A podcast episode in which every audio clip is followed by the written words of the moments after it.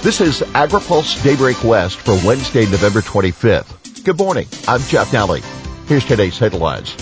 California loses bumblebee fight. Cannabis goes organic.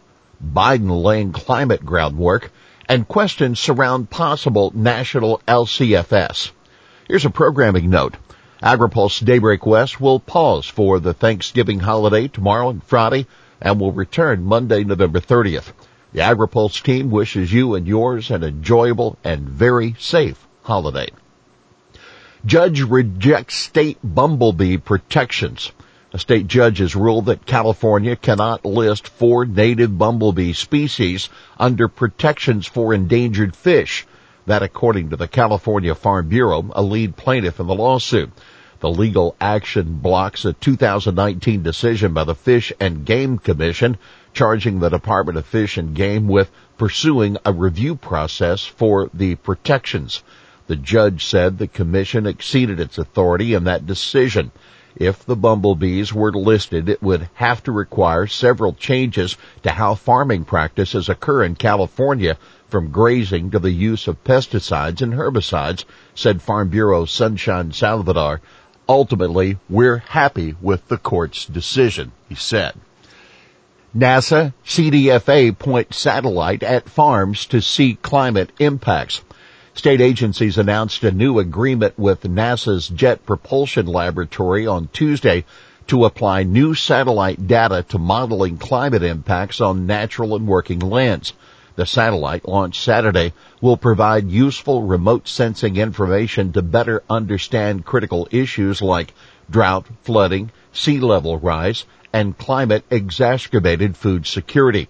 CDFA Secretary Karen Ross called it a huge step forward to be able to run real-time monitoring of carbon stocks and to understand what's happening with groundwater and our surface waters. CDFA proposes organic cannabis standards. CDFA has released proposed regulations for a statewide certification program establishing comparable to organic cannabis standards. The program, known as OCAL, will ensure cannabis products bearing the official seal have been certified to consistent uniform standards comparable to the National Organic Program. Biden building climate policy making structure. President-elect Joe Biden says he'll announce a White House climate policy coordinator and a policy making structure to go with the new office. The climate czar, quote, will lead efforts here in the U.S. to combat the climate crisis and mobilize action to meet this existential threat, Biden said. He went on to emphasize how serious a priority the issue is for him. Now take note, Biden doesn't just plan to re-enter the Paris Climate Agreement. Biden also intends to pressure other countries to agree on more ambitious targets for reducing greenhouse gas emissions. That according to John Kerry, recently announced as Biden's new climate envoy. At the global meeting at Glasgow one year from now, all nations must raise ambition together or we will all fail together the former Secretary of State said at a news conference yesterday.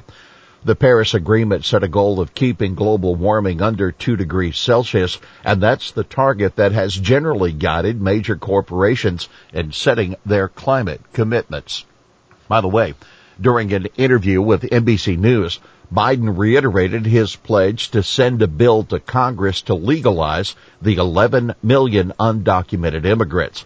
But with Congress closely divided, it will likely be as difficult as ever to get such a measure through Congress, even if the bill addresses other immigration issues, including reforms of the H-2A program from foreign farm workers. Industry leader. Low carbon standard would need Congress. Biomass based diesel has become a poster child for California's low carbon fuel standard, but it would be tough to get Congress to implement a similar program nationwide. Fuels such as biodiesel that are low in carbon intensity can qualify for credits under the California system. With a closely divided Congress, I'm not sure a national LCFS would gather the bipartisan support to be enacted. National Biodiesel Board's Kurt Kovarik tells AgriPulse.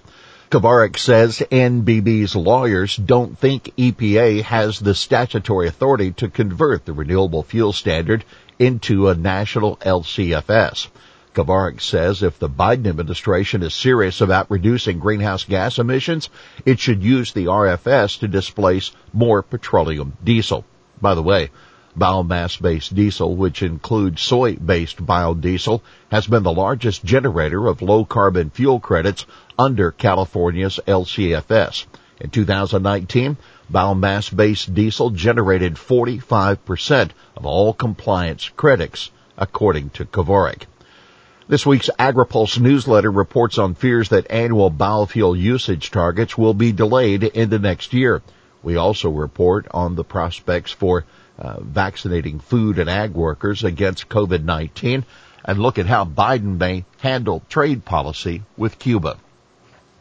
U.S. to hit phosphate fertilizer imports with tariffs. The U.S. will begin imposing countervailing duties on phosphate fertilizer from Morocco and Russia after an investigation showed the countries were subsidizing exports, according to the Commerce Department. The decision comes despite pressure from eight GOP farm state senators who pleaded with Commerce not to impose the tariffs out of concern they'll increase input costs for American farmers. U.S. farmers depend on affordable phosphate fertilizers to produce a variety of crops, including corn, soybeans, cotton, wheat, sorghum, sugar beets, and fruits and vegetables. Kansas Senator Jerry Moran and other Republicans told the Commerce Department and U.S. International Trade Commission in an August 3rd letter. The U.S. imported about $730 million worth of phosphate fertilizer from Morocco and 300 million from Russia in 2019. That according to Commerce. Here's today's She Said It. Kudos to you for working under great stress and unusual weather circumstances, fire circumstances, and COVID circumstances. That's Secretary Karen Ross and a Thanksgiving message to everyone involved in production agriculture. Well, that's Daybreak West for this Wednesday, November 25th. For the latest news out of Washington, D.C., visit agripulse.com. For AgriPulse Daybreak West, I'm Jeff Nalley.